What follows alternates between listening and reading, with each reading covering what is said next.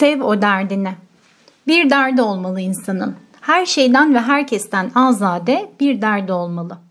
Nefes alışverişine anlam katan, bu dünyadaki varlığına neden gömleği giydiren bir derdi. Her göz kırpışının hakkını vermesi ve her nefes alışında kendisine hediye edilen hayatın kıymetini bilmesi için. Değil mi ki her nefes hay ismiyle üfleniyor içimize, hayat kaynağımız olarak. Ve dahi sonrasında bu bahşedilen bir nefeslik hayat için teşekkürlerimizi sunmak üzere selam veriyoruz.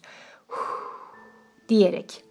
Aslında tüm hayatın sırrı bir nefes alışverişinde saklı.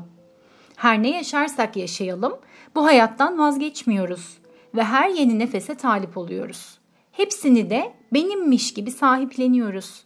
Sonra onu verene teşekkür etmek üzere selam gönderirken bana bahşettiği emaneti de iade ediyorum sahibine.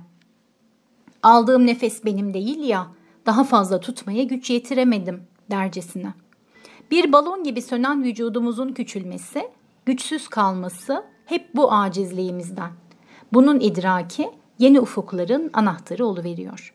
Dile pelesenk olmuş benim kelimesi şimdi karşımda oturuyor. Masa başında bakışıyoruz sessizce. Dünyanın en uzun soluklu sessizliklerinin altında çağlayan şelaleler gibiyiz. Hiç konuşmadan anlaşmanın keyfi mi bu? Yoksa ilk kim bozacak bu çıldırtan sessizliği, düellosu mu? Kartları açık oynama vakti. Pas yok bu sefer. Akışta kalıp sessizliğimi koruyorum. Karşımda buz gibi bir benlikle. Sonra Gökhan hocam fısıldıyor kulağıma usulca. Güç soru sorandadır Beyda. Korkma. Evet, nedenler üfleyen bir neyzenden ilk nefesi alınca sazın bu nefesle ses olma vakti geliyor. Gözlerinin içine bakıyorum. Meydan okurcasına değil ama daha çok meraklı bir çocuk gibi. Ve ilk soru. Kimsin sen?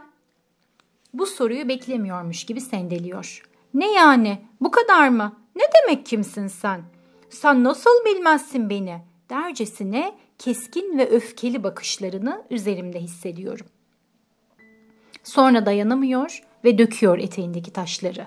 Ben var ya ben. Evet ben. Sen nasıl bilmezsin beni? Bilmeyen mi var beni? Herkes bilir. Bu nasıl soru? Beni bilmemek ne mümkün? Her yeri az evvel gözlerinden çıkan öfke kaplıyor. Bu ağırlık üzerimize çöküyor. Nefesim kesilmeye, algım kapanmaya başlıyor. Bu nasıl bir benlik? Kendinin öyle farkında değil ki soruma cevap bile veremedi kendi semalarında dolaşmaktan. Tam da bu anda canım Yunus Emran fısıldıyor ruhuma. Bilmeyen ne bilsin bizi, bilenlere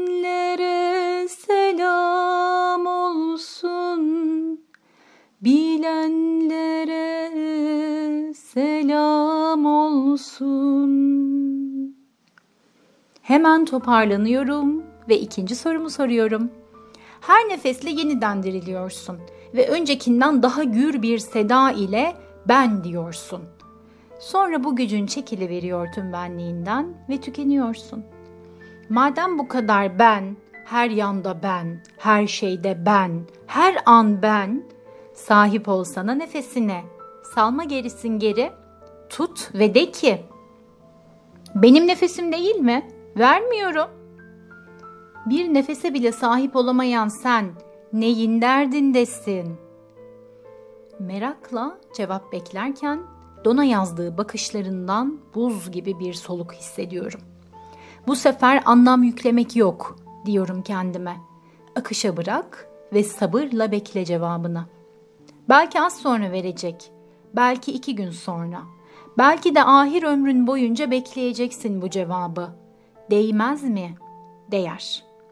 İnsanın ömür sermayesi böyle bir yolda öyle güzel harcanır ki şeksiz, keşkesiz, tereddütsüz.